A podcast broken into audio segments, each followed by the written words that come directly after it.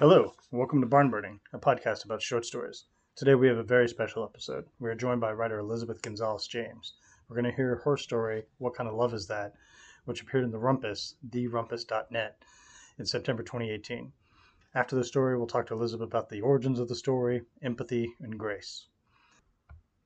Elizabeth Gonzalez James's stories and essays have appeared in the Idaho Review, PANK, Barrel House, and elsewhere, and have received numerous Pushcart Prize and Best of the Net nominations. In 2021, she will be a regular contributor to the Ploughshares blog. Her debut novel, Mona at Sea, was a finalist in the 2019 Santa Fe Writers Project Literary Awards, judged by Carmen Maria Machado, and is forthcoming in July 2021. You can find more information at www.elizabethgonzalezjames.com. That's Elizabeth with a Z and Gonzalez with two Z's. If you're a writer and if you want to have your story read and discussed on Barn Burning, email me at barnburningpodcast at gmail.com or you can find us on Twitter at barnburnpodcast. But first, this message. What kind of love is that?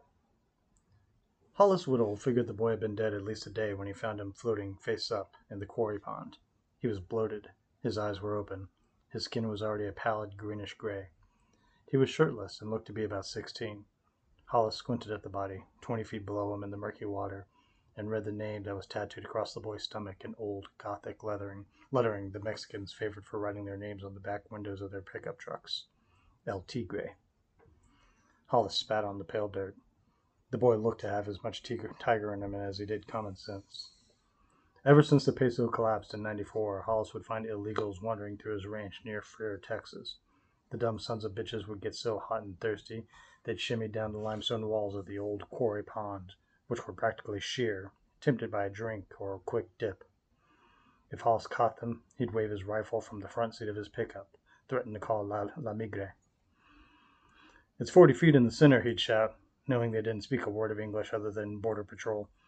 You wade in, and all of a sudden the bottom drops out on you, and that's if you don't get snatched in the weeds. He tried the proper channels the sheriff's office, state troopers, the city council, and Freer. As a former sheriff's deputy himself, Hollis's opinions on such matters used to be given considerable weight. But things had changed. People had grown lazy and complacent. Hollis pounded his fist on the table and bellowed that those illegals would drive a goddamn freight train filled with drugs right through the county and no one would stop them. And most people nodded and said it was a shame what the liberals had done to the country. And so he shouted at the Mexicans if he saw them in his lake, and now one had gone and died. And Hollis supposed it was his job to fish the body out. He looked up at the sun and guessed it was about ten in the morning. Several of the cows were due to give birth any minute. There was a young heifer in particular that worried him, an intractable Hereford with one blue eye. He still had to repair the fuel line on the harvester, and the weeds were overtaking the hayfields more and more every day. He took off his cap and wiped the sweat from his forehead and tried not to get agitated. He was seventy five years old. The ranch was only one of many things he felt slipping between his fingers like sand. The dead boy wasn't going anywhere he decided. He'd have to call the sheriff's office and tell them the boy had drowned. He'd have to get the boat or the winch. Maybe both. He'd get to it later. Anyhow, Dustin would be awake soon. If Dustin had the bad sweats during the night, he was probably already up, heating water in the microwave for instant coffee, scratching his head over the kitchen table, and dusting the wood veneer with dandruff that fell like snow and he would be waiting for Hollis to come home and dispense his morning dosage of clonidine, a pill that slowed his heart and steadied his hand, but did nothing to erase the sweet memories of better drugs. And if Hollis took too long, if Dustin had to spend too much time alone without the buffer the clonidine provided, Hollis knew he'd flip open his little phone and start beep beeping through the names, looking for someone he could talk into picking him up, driving him into town, and helping him get a day's worth of oxy or hydro or heroin or whatever it was the boy could find, because ranching was boring and there were scant opportunities in rural South Texas for someone with an associate's degree in communications. He should go home, Hollis reasoned, and see what the sort of day it was going to be. Dustin was on the front porch when Hollis pulled up. He was clamping his toenails, clipping his toenails, and drinking iced tea. For a moment, Hollis hoped that today would be the day that Dustin would join him in the truck, drive down to the pasture and check on the cows, help with the calving, and maybe hold the flashlight for him while he squeezed underneath the old harvester. Was it too much to ask for a man to want to believe he wasn't alone? Hollis wouldn't tell Dustin about the body in the lake, no telling how something like a dead body might excite the boy. Dustin smiled at his father as the old man ascended the steps. It was in moments like this, when he wasn't expecting it, that the boy's face seemed to crack open a second or so. Hollis could see the little boy and the bowl cut and the missing front teeth pictured in his kindergarten photo. It was this little boy who smiled up at him now, and Hollis was so struck with this child's beauty he could only nod in response. That was the maddening thing about parenthood, Hollis had discovered. That children lived forever inside their adult selves, ageless, the baby and the boy and the man overlapping and as easily separated as tissue paper. I'll be back with your medicine, Hollis said, and went into the house. He kept the pills locked in a fire safe in his bedroom closet, an extreme measure, but one he'd found necessary, and he opened it once every morning and again at night. He hated the way Dustin's hand trembled as he took the pill from his hand. No one should be so feeble at thirty-eight. Bombs away, Dustin said. He chased the pill with more iced tea and went to lie down on the couch. The pills made him drowsy. After the initial weeks of withdrawal, of vomiting and night terrors, one morning Dustin kicked him so hard he cracked a rib. Hollis had expected Dustin to slowly reassemble into his former self. But it was as if the drugs had erased vast swaths of the old Dustin, leaving only vague pencil outlines. Pouring too much sugar in his iced tea, a craving for turkey legs at the rattlesnake roundup. Still, Hollis knew he was right to keep him home. He'll outgrow the jugs, he thought. One day he'll wake up and everything will be just fine. I have to make a phone call, Hollis said, drumming his fingers on the kitchen counter. But he only watched the back of his son's head as Dustin lay motionless on the couch. There was movement outside the window, and Hollis got up to see a line of people marching through the north pasture, six in a row, men down to children, walking with straight backs through the hot morning, like they had every right to trample his grass and drink their bottles of Gatorade under the shade of the big live oak. And you'll leave your trash out there too, Hollis thought. More than once he'd had to feed his cows mineral oil to get them to pass plastic bags they'd eaten out in the field, and the sight of those poor dumb animals shitting out hard plugs of half digested Walmart bags made him so angry he wanted to put his fist through the drywall. drywall. He grabbed his rifle from where he'd left it at, beside the door, went out onto the front porch, and fired the gun once into the air.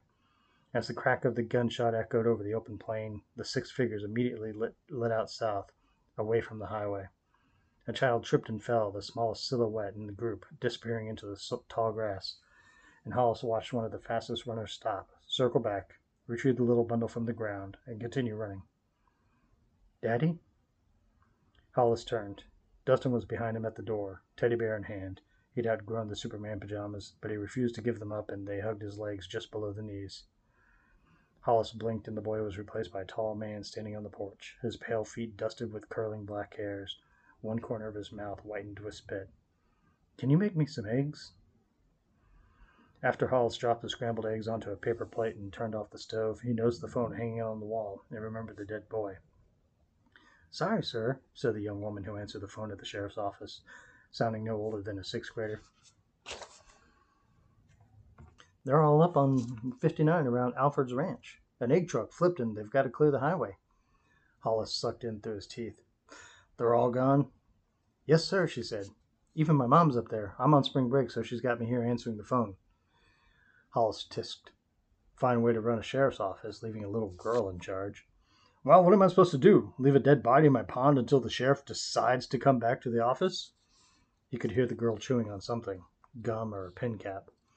Form 11E, he wanted to scream. Discovery of human remains. Check one box for private property. Check another for accidental death. Maybe throw a tarp on it? The girl suggested. Hollis hung up the phone. He saw movement outside again, this time out, out, out the kitchen window facing south. The six figures were marching through the sorghum field, staying close to the creek, but only but out and away from the trees. He was reminded of the illustrations in his late wife's Bible, the Holy Family escaping into Egypt. God damn it, wake up, he thought. Go pin up that heifer before she gets herself worked into a panic. I need you to help me, Hollis said, suddenly feeling nervous. The blue eyed gal's going to give me trouble. If I have to turn that calf, I'm going to need someone to hold the mother in case she tries to run. After finishing his eggs, Dustin had returned to the couch. He spoke without opening his eyes. Right now? I don't feel good. I think I need to keep lying down. I'm asking you to help me. Come on now. Dustin opened his eyes and gave a short, ex- exasperated grunt. But he swiped down at the floor and picked up his rubber flip flops. Hollis decided not to tell the boy that he would regret, regret not wearing boots. Better to learn the hard way. As he joined his son in the cab and closed the door of the pickup, Hollis wished someone would see the two of them in there. There go the Whittle and his son, they would say. Blessed is the man whose quiver is full. Hollis started the truck.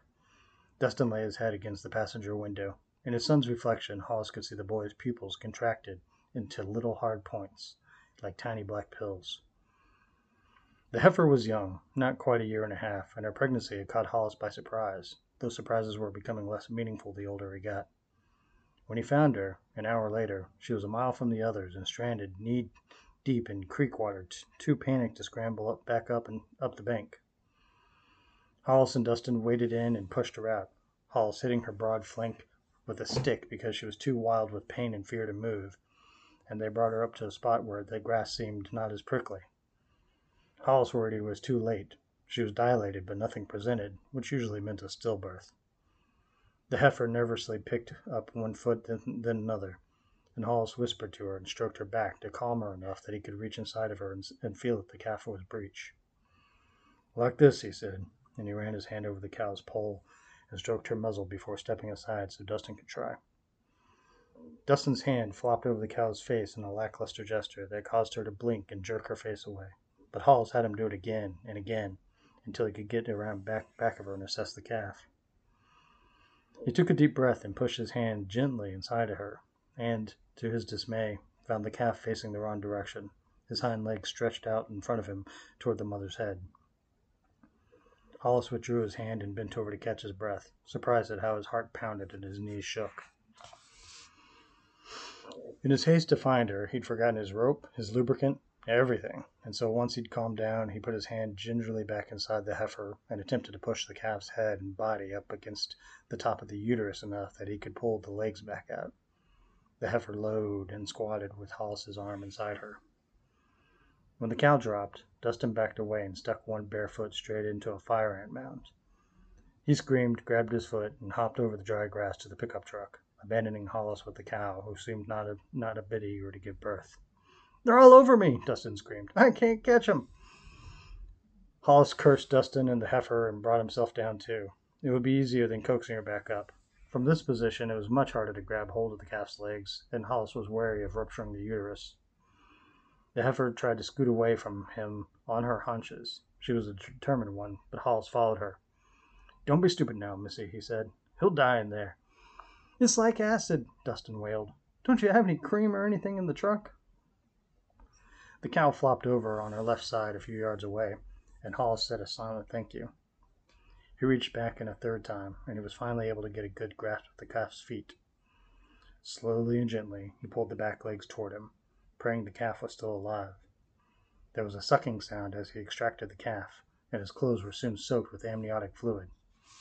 Inch by inch, he, he pulled on the calf's back legs until they were hanging loose of his mother. Ten more minutes of rocking and pulling, and the newborn calf was lying on the ground.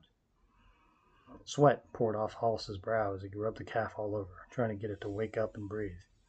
There was a muted flutter deep in the calf's chest, like a butterfly in a jar, and his gums were gray. Hollis pulled the calf upright into an almost sitting position, held him tight against his body, and poked his finger into the calf's nose and mouth to clear the airways. The calf only felt limp against Hollis, so he picked up a twig and poked it into the calf's mouth, tickled his nostrils, and pulled mucousy afterbirth out of the baby with dirty fingers. Finally, after what seemed like an hour, the calf blinked his eyes and lightly shook his head. Here we go, Hollis said. Here we go, fellow. That's a good boy. He gave the calf a final vigorous rubbing down to get the blood flowing into his limbs, and watched with relief as his lips colored a healthy pink. Let's go meet your mama, huh? Let's go find your mama. But when he looked up to find the heifer, she was fifty yards away, heading back in the direction of the house. God damn you, he said, and he kicked the dirt. Swelled up like a fucking tree stump, Dustin said, tracing his fingers with a delicate motion along the top of his foot, like a mother might stroke her new baby's hair. Hollis looked at his son, and wondered if he'd made one big mistake with Dustin, one crowbar to the spine that bent and disfigured the boy, or a lifetime of small missteps, zigs instead of zags, which became the crooked mold into which the boy had been poured. But did it matter? Either way, the result was the same. By the time he'd re- reunited the calf with his reluctant mother, brought the two into a cowshed, poured grain over the baby to fool the obstinate cow into licking him, and then hobbled her legs and pinned her in a stall to force her to stand still so the calf could nurse, Hollis was so hot and tired black spots flickered in and out of his vision. But before he left the new mother, he swatted her once with a pig stick. She cried out in anger. Damn fool, he said. Feed your boy. Dustin was lying on a bench outside the barn, one of his flip flops placed over his eyes to shield them from the late afternoon sun. They're back, he said, and waved one hand east. Hollis looked up and saw the six Mexicans watching him from the other side of the some long vacant pallet hives, close enough that he could count two men, one woman, a teenage boy, and two little girls in ident- identical long braids.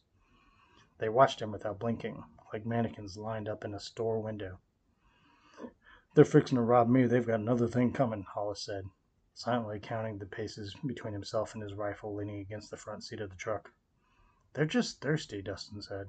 I gave them some water. They're trying to get to Beeville. You did what? Hollis rounded on his son. The flip flop was bright yellow and looked like a giant jelly bean lying across Dustin's forehead. Hollis picked it up and struck the boy on the head with it. Dustin scrambled to sit up, blinking against the setting sun. Jesus, Dustin said, rubbing the top of his head. I let them fill up their bottles with the hose. It's not like I cooked them dinner. They're criminals. Hollis looked over at the Mexican family, who hadn't moved. Get! he shouted, but they only stared. You ever wonder why you can't get a job? he asked, turning back to his son, who watched him with a meager interest. The sand was falling through his fingers faster and faster, and Hollis felt he had to do something to grab up all the grains before everything was gone. Did you ever stop to think where all those drugs came from that you were buying? He pointed to the family, to the twin girls who wore T-shirts with glittered that glittered with pictures of Cinderella. Those little girls right there. For all you know, their backpacks are stuffed with heroin. It was even starting back when I, when I was on duty. Caught him as young as eight trying to sneak in carrying a lunchboxes full, full of marijuana. The anger was on him like fire ants, rippling across his skin. He picked up a rock and hurled it in the direction of the family. Though he was well short, one of the men signaled something to the others and they walked away heading back in the direction of the creek in coverage of the trees. As they disappeared into the dense brush that grew along the banks, Hollis panicked a moment, worried that he'd imagined the Mexicans, or that they were ghosts come to haunt him with their stares, accusing him of injustices he'd long forgotten. He'd sent them back. He'd sent them all back. They all cried, begging him to please let them call their tia and Falfurrias, that they had a job picking cotton waiting for them in Robstown. The, the children were the worst. He gave them cartons of milk and moon pies for the drive to the processing center in Laredo. More than one had thrown the milk at his head. What kind of mother sends an eight year old into a foreign country alone? What kind of love is that? Dustin was up and pacing now, picking at the hair above his right temple. His skin looked bloodless and gray in the waning sunlight, and Hollis was afraid that maybe the boy carried his dead, death inside of him as well as his youth. Something in his son's posture reminded him of the dead boy in the pond, and Hollis was struck with a feeling of profound futility and the certainty that a man alone isn't worth a damn. Can we go back to the house now? Dustin looked at him flatly with his hand above his forehead, still holding a lock of hair. It's after five. Time for Dustin's second dose. Hollis watched the trees at the creek another moment, expecting the family to reappear, but they stayed hidden. He'd check on the heifer once more after dinner make sure her milk had come down, that she'd fed the calf. What are you going to do when I'm gone? The question startled Hollis, for he hadn't realized it had been anywhere near his lips. But once out, he wanted to know the answer. Dustin brought his hand down. The skin was red where he'd been pulling his hair. I'd ask you the same thing. He shuffled his feet in his yellow flip flops, kicking up dust behind him on his way to the pickup.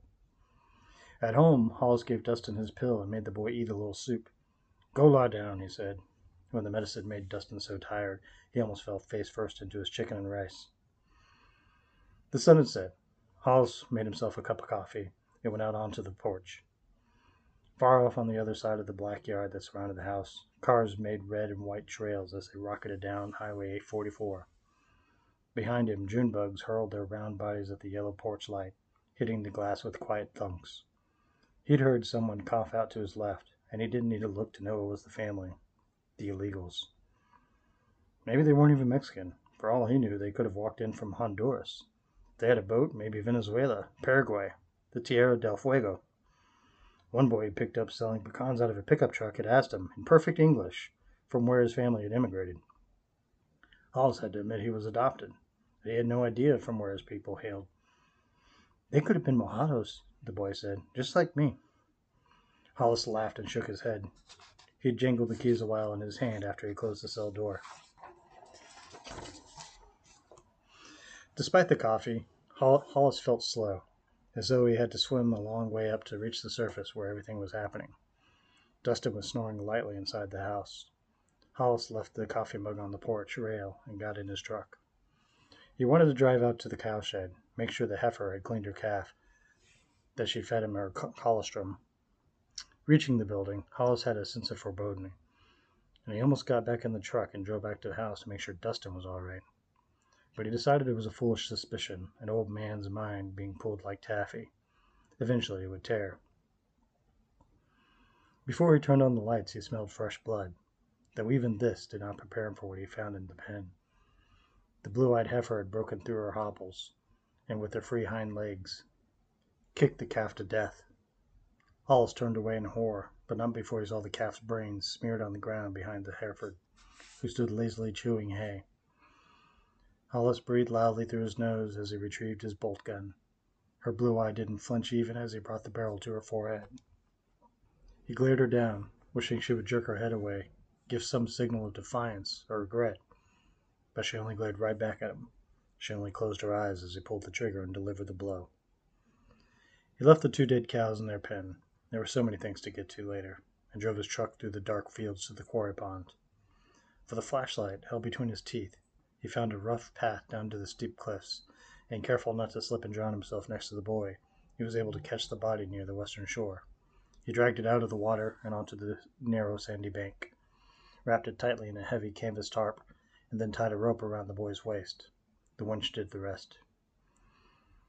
He found the family in the trees by the creek. They didn't run as his truck approached. The woman wore a white dress that hung on her like a pillowcase and shone silver in the moonlight and Hollis struggled to remember the same the name of the ghost that haunted the banks of the Rio Grande, calling out for the children she drowned. She brought her hand to her mouth as Hollis carried the body to her, a body that seemed surprisingly light, more suited to a twelve year old than a high schooler. The two men and the teenage boy removed their baseball caps and held them to their chests, but no one made a sound as Hollis laid the boy on the ground at their feet. He could hear the creek running behind them, last winter's rains forced between rocks and broken bottles and over knots of sandburrs before it could reach the grass. Nothing in Texas came easy. Hollis stood and looked at the boy wrapped in canvas and felt he ought to say something, though no words came. He realized there was nothing to say. Boys wandered lost through his ranch all the time, missed only by their mothers. What kind of love is that? The woman knelt and laid her face against where the boy's chest would be. Even in the dark, the twin girls' shirts glittered like diamonds. Hollis was struck that maybe they'd brought the shirts especially for the journey, that like Cinderella they hoped to be rescued, if only for one night. Hollis felt that to stay longer would be an intrusion. Gravel crunched under his tires as he headed back to the little farmhouse by the highway. The lights were off, and he was glad Dustin was sleeping. God willing, Hollis thought, his boy would sleep through the night.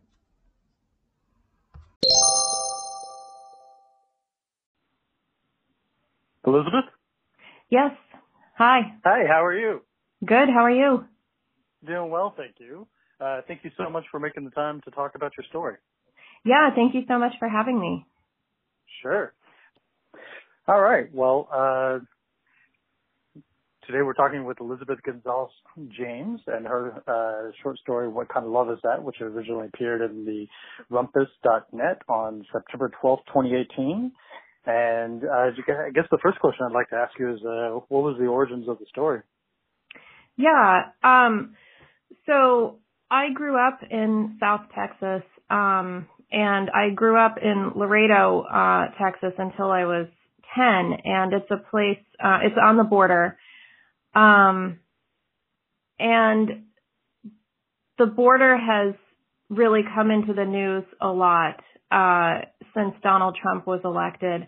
And being from the border, I feel like I that's where my imagination lives as a writer, but also um, it's just a place that uh, I feel like I can communicate. Uh, maybe, or, or maybe even I have um, like a, a, responsibility to communicate the experience of living around the border um, and just kind of what it feels like uh, to be at the crossroads of, of Mexico and the United States. And then this particular story, um, after Donald Trump was elected, there was so much uh, hostility about immigrants from Mexico and Central America coming through the southern border. Um, and there was so much vitriol uh, against Mexican Americans um, and Mexicans, and I I'm Mexican American myself, and uh, I instead of wanting to participate in that hatred, I came to a place where I wanted to understand why would somebody hate immigrants? Why would somebody um, support an agenda that feels so um, based in in in uh, spite and misinformation? Um, and so I created the character of Hollis uh, as a stand-in to kind of allow me to understand what that person would be, who who would be a Trump voter, who would be motivated by his um, fear of immigrants, and and what would his life be like. So it, it really came um, from a place of just trying to understand somebody who was not like me. Mm-hmm. Is Hollis based on anybody you know, or was it a uh, purely a, uh, a creative uh, character? No, just a, a purely creative character. Okay. Um, and yeah, I don't think you say anywhere in the story that he's a, a Fox News watcher at all, but he certainly seems to have the similar sort of attitudes. And uh, based on what you you just said, I assume that was intentional. Yeah, yeah. I mean, I didn't want to make it overtly political, and I also it's a fine line, right, between understanding somebody whose viewpoint you don't agree with and uh but at the same time uh writing them with compassion and of course like i my intention is not to um uh you know elevate a viewpoint that that i don't agree with but it's more just to show the humanity and to and to come to my own understanding of somebody who's so different from me Mm-hmm. um hollis seems to have some sort of uh i mean he had he has a, uh, a background of uh, where he used to have some sort of political influence, and he was a former chef, sheriff's dep- deputy, so that probably colored some of his his viewpoints. Uh, maybe not necessarily because of the uh, the way the people uh, that he interacted with coming across the border, not because of anything they did, but perhaps the culture that he came out of. But he seems to have, uh, he no longer seems to have the any sort of political influence or authority that he used to have. Was that a, something intentional on your part? Yeah, that's an interesting question. Um, no, I don't think it was intentional. Um, but yeah, maybe there's some, um, maybe there's like a harkening back, back to kind of a more I'm trying to think of the right way to say it. Like, um, maybe there's a harkening back to more of a, a time when morality seemed more black and white. Um, perhaps maybe he came up at a time uh, in law enforcement when there seemed to be a clear delineation between good guys and bad guys.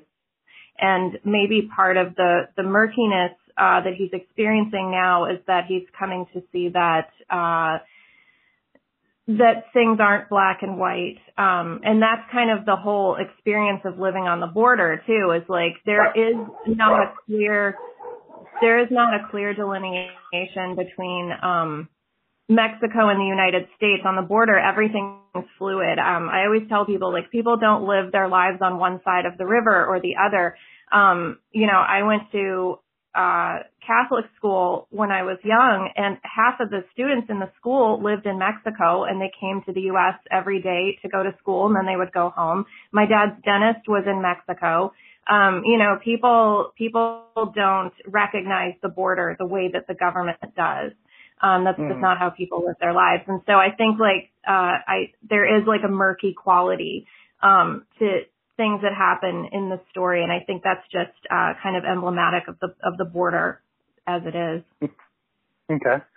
Um, quick question about Freer, Texas. I, I hope I'm saying that right. I looked Mm-hmm. it up on the map, and it looks like it's it's definitely down towards the border, but it's not you know it's not like Harlingen or McAllen. It's not you know uh, mere stone's throw from the border. How far is uh, Freer from the border? Um, I want to say it's about an hour 15, an hour 30, something like that. Okay. Yeah, yeah. So setting the story in Laredo um, would have would have meant that um, the people who had arrived were just at the beginning of their sojourn into the United States. Freer being, um, I don't know, 70 miles uh, into Texas from Nuevo Laredo um, means that they've come a long way. Um, and they probably still have quite a ways to go. I mean, people come through Texas on their way to New York and stuff, you know, so it's, it's kind of just crossing the border is, is just the beginning for a lot of people. Okay. How long do you think it took you to to write the story, submit it, you know, from from word one to it appearing on the Rumpus? Uh, how long how long was that process? Um, it was a while. Uh, I was trying to think of the timeline uh, before we spoke. Um, I mean, just from the time the story was accepted, it was accepted in May of 2018, and then it wasn't published until September. Um, so there was quite an interval there, and I don't remember when I wrote it. It might have been. It might have been that early winter. Um, I think like for me, I've noticed that the stories that I write that work the best are stories that I've kind of already worked out mostly in my head. Um, and then when they, when I write them, they tend to be, uh, pretty much fully formed. I might have to move things around a little bit, but, um, I don't have to do, if I've worked it out properly in my head, I don't necessarily then have to go through like 20 drafts to get to a completed thing. I can usually do it in three to five. So I want to say the time to write it was maybe like, like a month. Um, and I also have a, a critique group, um, and they gave me some notes. Um, and so they, they helped me also like refine my ideas and everything. Yeah, okay. Have you gotten any feedback since it was uh, published in, in the Rumpus? Um, no, not really. Uh, it's, that's kind of the, the thing about writing. You think that, um, you work on something and you're like, oh, oh my gosh, now it's going to be out in the world. Like, what am I going to hear? And it's just crickets. It's really funny. Um, I, I mean, I'm not particularly well known, so that's part of it. But, um, but yeah, people, um, if they love it, they won't necessarily tell you, and if they hate it, they won't necessarily tell you that either. Although I think you're more likely to hear the reactions from the people who hate things. But yeah, it's a lot of crickets. well, I'm sure when you have your uh, debut novel come out, it, it'll be a different different story. I'm sure that that's very exciting. Yes, thank you. Yeah, it comes out in July. Excellent, and it's called Mona at Sea, correct? Yes. Awesome. Well, uh, so if you, you don't mind diving into a little bit of the details here, one of the things I wondered about, and I think I mentioned in an email to you, was there was a lot of very specific farm details, like the uh, Hollis needing to feed the cattle mineral oil to uh, get them to pass the plastic bags they, that they've eaten. It's just such a wonderfully specific detail that sounds like the sort of thing that uh, you either know because of first, firsthand experience, or you have family members who tell you about that, or I guess it's something you could Google and find. But you you telling me you're from South Texas makes it makes me think that you probably have some some sort of personal experience with that sort of thing.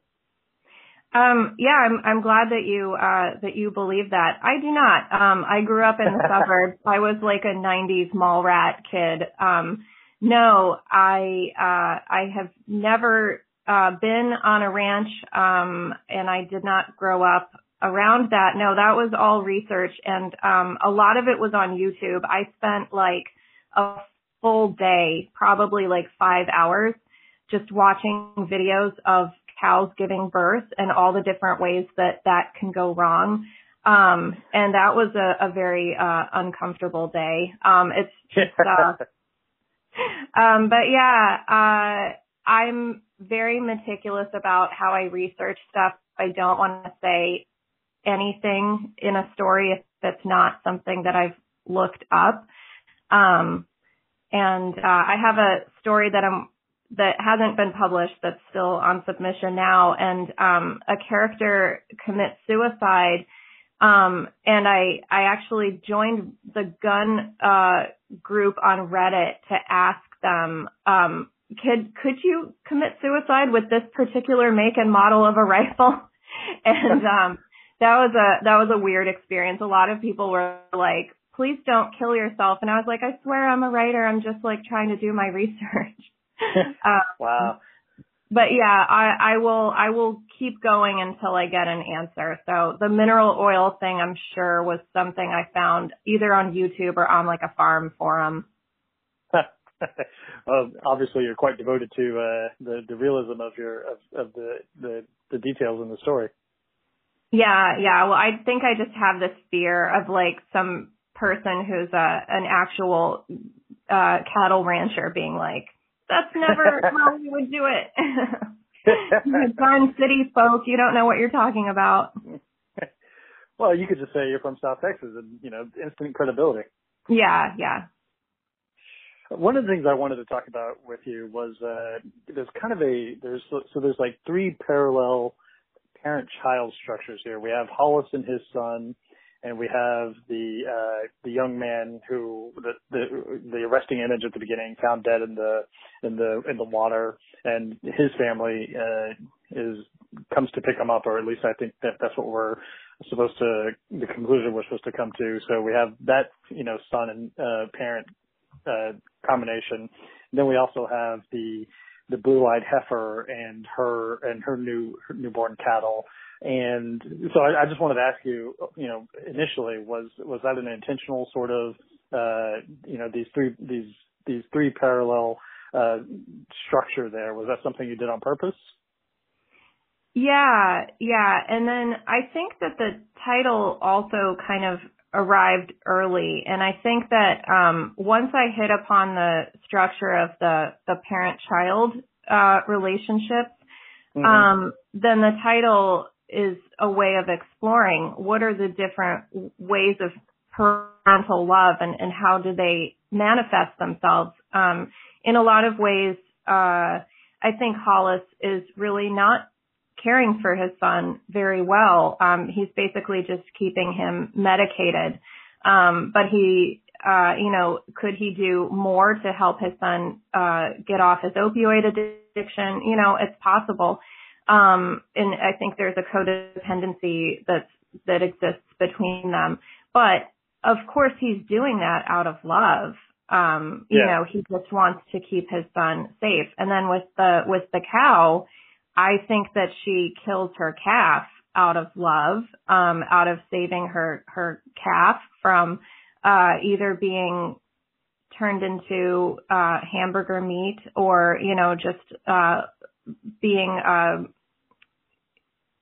you know, the property of, of Hollis, um, you know, whatever her kind of cow reasons for, um, not liking her life and wanting to spare her child from a similar fate. Um, yeah, so that, that definitely, uh, was something that, that I was thinking of. Okay.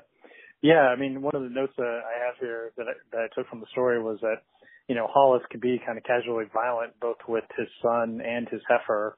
Uh, but I did, but I also noted that he's obviously devoted to Dustin in a sort of, uh, uh, actions speak louder than words because, uh, you know, he makes the eggs, he gets him his, his medication. He, uh, it's, so it's kind of a strained silent affection more than a effusive, uh, sort of bond between them. Mm-hmm. Um, and so, you know, so one of the things that's interesting is when you compare these relationships, uh, the the boy who I keep thinking of as El Tigre, you know, because of the tattoo on his on his stomach, on his torso. Uh, so El Tigre uh, is found dead, unfortunately, and then the heifer kills her child. And Dustin was endangered, and he may yet not, you know, belong for this world. We don't really know. um, but we're given the impression that he he is definitely in harm's way uh, because he's in recovery.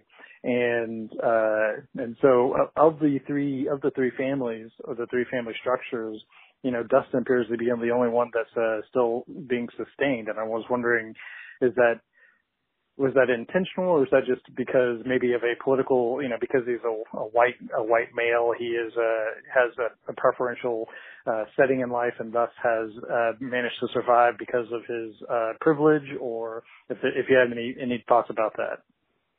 Oh that's really interesting. I hadn't thought about it like that.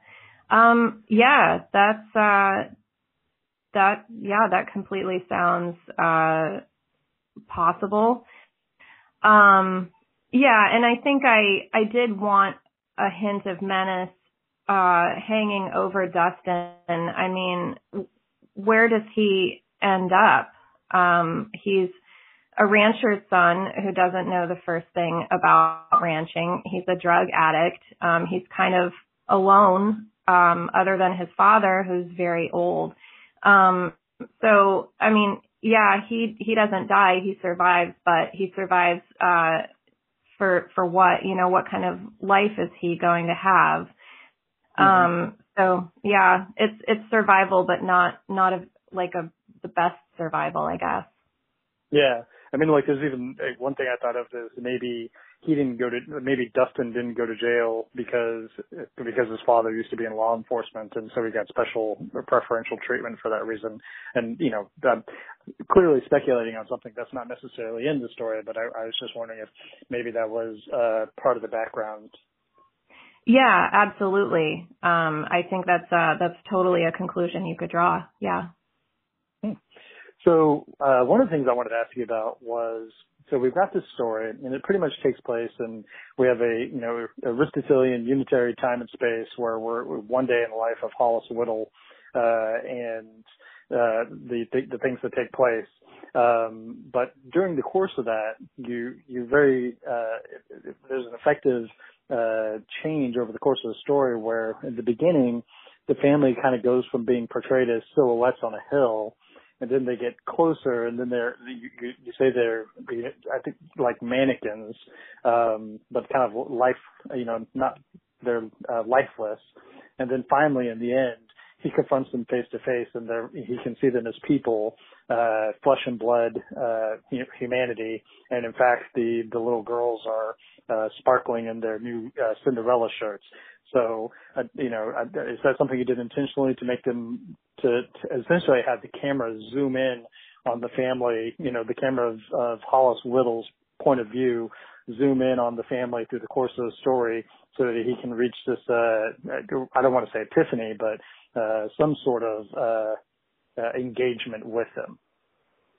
Yeah, absolutely. Um, I'm really, I'm, I'm fascinated by the concept of grace. Um, in uh, in uh, Christian uh, religion. Um, and Marilynne Robinson really speaks beautifully to that in her novel Gilead.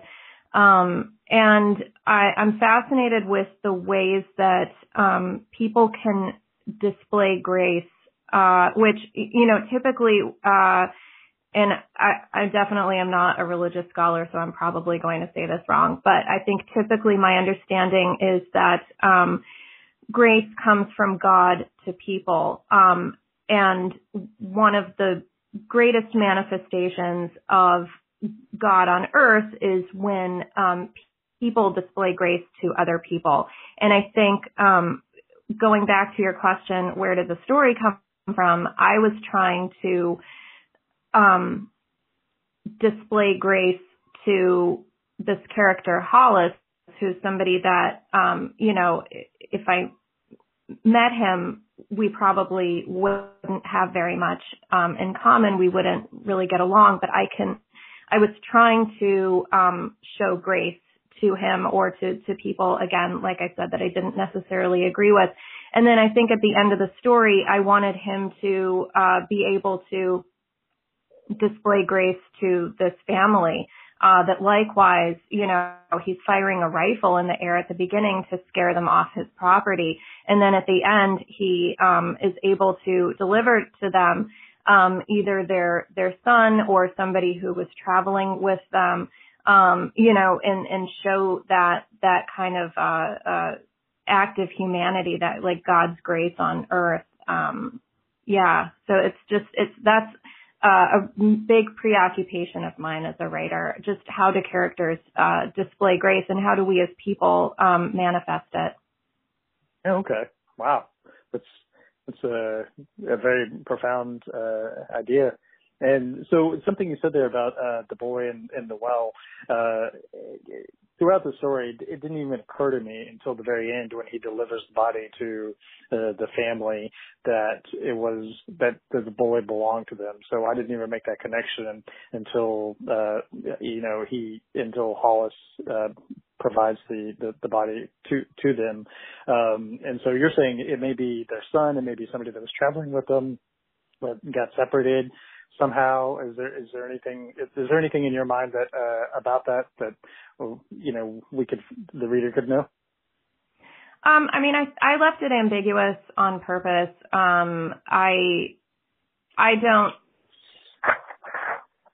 I think that the it gets a little abstract at the end of the story too, right? Like um, they're kind of these uh, shapes. The family of uh, of Mexican can uh, uh, immigrants, they're kind of these abstract shapes in the background. And then, as you said, they get closer and closer and become clearer. Um, but Hollis even questions, are they real? Um, are they just ghosts of, of all the people that he uh, sent back um, when he was in law enforcement? Um, mm-hmm. And I did want to leave it a little murky. Um, so does it matter like the the boy's relationship to uh to this family? Is he a family member a traveling companion? Do they have um just some kind of bond uh given that they're all um uh trying to make their way through South Texas? Um you know I I don't know. Uh mm. I just I wanted to leave it intentionally uh unclear. Okay um, one thing he says in here uh, before, well, one, you know, he, he he has these, like you said. Uh, I'm glad you brought that up. He's haunted by the ghosts of the people that he sent back, and he seems to think of himself as a as a relatively as a good guy, as a kind-hearted figure, even though he, he has this uh uh bit there's this bit this memory where he jangled the keys while he closed the cell door and locked the kid in the jail and I mean, you know, nobody thinks no nobody thinks of themselves as villains, of course, but uh yeah, he does seem to be uh have plenty of memories of uh you know, buying moon pies for the children and probably thinking that was a uh, a, a nice way to do to go about doing his job that he probably thought was necessary. Mm-hmm. Um, and I and I'm wondering if uh, if there's going to be a future like after after this story ends and Hollis goes about his life, is, is he going to be changed at all? Do you think? Um, yeah, I think so. I mean, I think that uh, a short story uh, should show a moment of change, right? It should show. Mm-hmm. Um, I mean, if we're going to get formulaic, it should show um, an epiphany, or uh, uh, there should be some movement. Um, I just went to a, a class that George Saunders taught online, and I'm trying to remember how he said it, and of course I'm not going to remember it now. Um, but yeah, so it should show some some kind of change, and um, yeah, so I think that absolutely he's going to be impacted by the events of the day. Is it is he impacted by um, what he saw the heifer do to her calf, or is he going to be impacted by um, giving the body of this boy uh, back to the the Mexican family. Um, you know, I can't say which one will move him, but yeah, absolutely. I think he's going to start um, questioning how he acted in the past and um, and maybe get a, a little clearer understanding of the kind of love that would uh, motivate people to send their undocumented children across the border. Um, you, you, know, the desperation that would necessitate that. Yeah, mm-hmm. absolutely. So by the end, he he gets an idea, uh, the answer to his own question of you know what kind of love is that. Uh, I think you know we're supposed to take that he has uh, had some sort of realization there. Mhm. Yeah, absolutely. Okay. Huh. Wow. I mean, it was a very powerful story, and I'm, I'm really glad you contacted me to uh, to to read it and discuss it. Um, Thank you. I do want to point out that the uh, I did laugh a few times at Dustin because he seems to be a little he seems to be pretty half pretty hapless and useless on the ranch. Mhm. Um, yeah, I mean, just the wearing flip flops outside um through brush is I mean, that's just such a, a rookie move. Um, I don't know if um if you've ever encountered fire ants, but they are just awful. oh, I, I I know from personal experience. Yeah, yeah. Um and yeah, humor is something that uh it just seems to kind of show up in my writing even when I'm trying to write something serious. It just mm-hmm. um pushes its way in and uh yeah, there's not really anything I can do about that, but it's it's fine. I think it works fine. Uh, earlier at the beginning of our conversation, you said something about, I think you said a lot of your, your creative fiction seems to come back to the, the areas of South Texas. Is that, um, so do you have a lot of other stories that are set in Texas and and secondary uh, question, did you were you writing stories about Texas when you were in Texas, or did you was it after leaving Texas that you began to uh, it began to show up in your in your fiction? Yeah. Um, so I left Texas um, for college, and I never moved back. I've been um, I've been away now 20 years, um, and I didn't start writing until 10 years ago. And when I started writing, I made a really concerted effort actually to not write about Texas. My um, my novel Mona at Sea is actually set in Tucson, um, and there's a few reasons for that. Um, but uh, the reason that I didn't want to write about Texas was because Texas is uh, it looms so large in uh, the national imagination.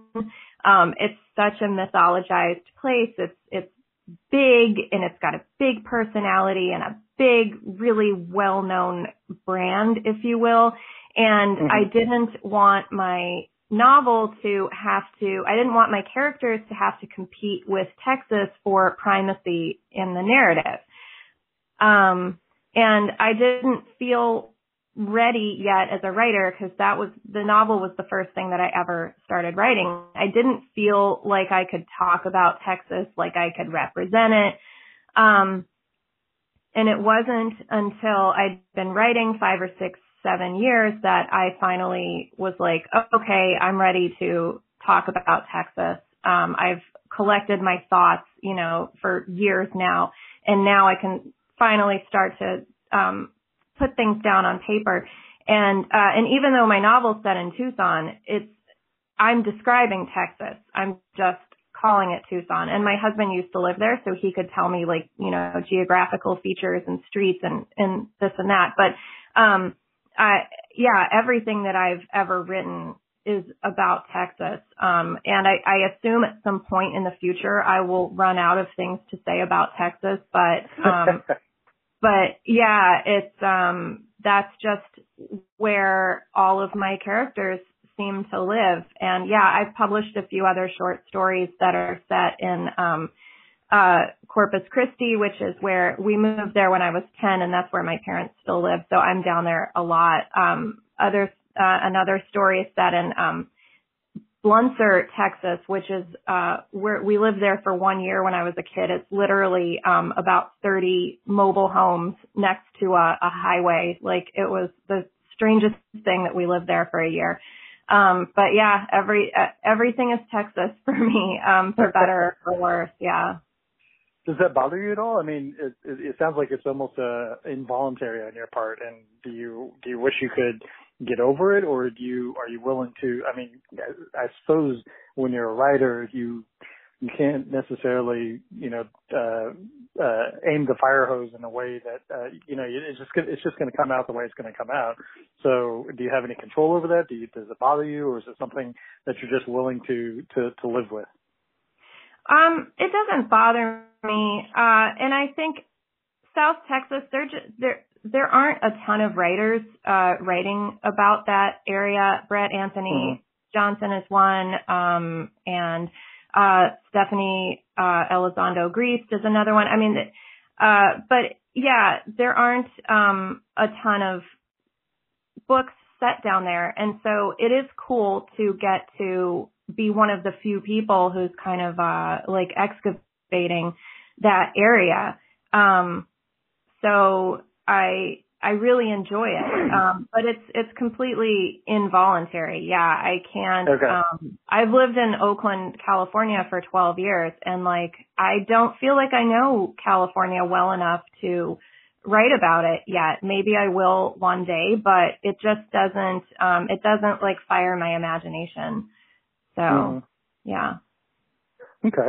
Uh, and I I think one last question about I think this some, something you alluded to earlier about you know the empathy necessary to try to see the world through Hollis Whittle's eyes. And this morning I was listening to uh, back episodes of the New Yorker Fiction podcast, and uh, Joyce Carol Oates was on reading uh, Cynthia Ozick's story, The Shawl, and in and and that story is set in the Holocaust. And uh, when the story came out, she got a lot of criticism apparently because she was writing about Holocaust experiences, even though she herself had never, you know, wasn't there, didn't know what it was like. Mm-hmm. Um, but the, the the host of the of the program, she said she read an interview in which Cynthia Ozick said that you know the the, the cliche write what you know. She doesn't agree with that because the it's it's limiting in a way uh, that literature can free a person, you know, writing, writing, writing from somebody's point of view can allow them to, uh, expand their, their vision and their, their mind. And so I wanted to ask you, you know, you, that said, you, you said that, that was kind of something you specifically tried to approach with, uh, you know, writing about Hollis Whittle. And I just wanted to know, do you think, did you learn anything about trying to see the world from, from his point of view? Yeah, absolutely. Um, I so to the question of of write what you know. I think um, I know Toni Morrison spoke about a lot, uh, like writing into what you don't know, um, and arriving at the end of of when you finished your whatever you're working on, you have come to a place where you you do know it, but you start with a question, um, and yeah, I think I started with the question of how can I love this character. Um, and so I think the process of writing is a is a process of of, of learning. Um, so write what you know. Yeah, it is a little limiting because um, if you're if you're only writing things that you're certain about, then I think it's not going to uh, your writing just won't be intellectually engaging or, or something. Um, so yeah, did I did I learn something from Hollis? Yeah, absolutely. Um, I think that what I've learned also over the last four years uh, of um, under the Trump administration is that uh, I don't want to hate people uh, in my in in my country. I don't want to hate anybody. I don't want to uh, feel um, revulsion uh, by other people. Um, and I've really, and that's been difficult, uh, cause there is certainly a lot of, uh, of horrifying news that, that comes out every single day. And I just don't want to believe that, um, that all people are awful. And I don't want to believe that, um, that they're doing things for, for, uh, purely hateful reasons. And of course, some percentage of people are awful and of course, some percentage of people are doing things for, for hateful reasons, but I don't believe that that's the majority of people, even if we disagree fundamentally about a lot of things. So yeah, absolutely. I think that I learned from writing this historian from from thinking about Hollis was um, to try to see uh, the humanity in everyone, even when um, when they're doing things that that I find personally uh, despicable um, or objectionable, at least. Um, yeah. So, and and that was that was my intention was to try to write into the question of, of what can I love about somebody who is so unlike me. Mm-hmm. And did you find in Hollis that you that you could love? I can really relate to him as a parent. Um, I can see the uh, the the love that he has, even though um, you know a lot of how it manifests is uh, behavior that enables or um, you know makes their relationship codependent. Um, and I think that uh, he also is a person who, even at 75, is capable of profound change. And so that's something that maybe I didn't, you know, necessarily learn it, but I need to be reminded of that all the time. Um, that people are always capable of change. They're always capable of epiphany and reflection. Um, yeah. And that's something I really believe. Wow. All right. Well, Elizabeth, I want to thank you so much for coming on the podcast. It was a pleasure to read your story and to talk to you about it. Uh, your first novel, Mona at Sea, will, uh, was a finalist in the 2019 uh, San Francisco, San, Santa Fe Writers Project Literary Awards, and it's coming out in summer 2021. And let's see, in 2021, you'll be a regular contributor to the Ploughshares blog. That sounds exciting. Yeah, yeah, I'm really looking forward to that. Um, hopefully I can slip in uh, an essay about demons, which is uh, my newest preoccupation. demons? You mean like yes. I I love demons. Great, I'm looking forward to that. And your website is www.elizabethgonzalezjames.com. and that's uh, Elizabeth with a Z and Gonzalez with two Z's. Yes. Yes. All right. Well, Elizabeth, is there anything you want to share uh, before we sign off? No, that's it. Thank you so much. That was uh, really fun. I enjoyed speaking with you, and and thank you for your uh, really uh, insightful questions. It was a pleasure to to speak, and hopefully, I gave you good answers. absolutely, absolutely. Uh, all right, we're gonna sign off here, and uh, thank you very much. Thank you. Have a great day. Bye bye. Thank you. Bye.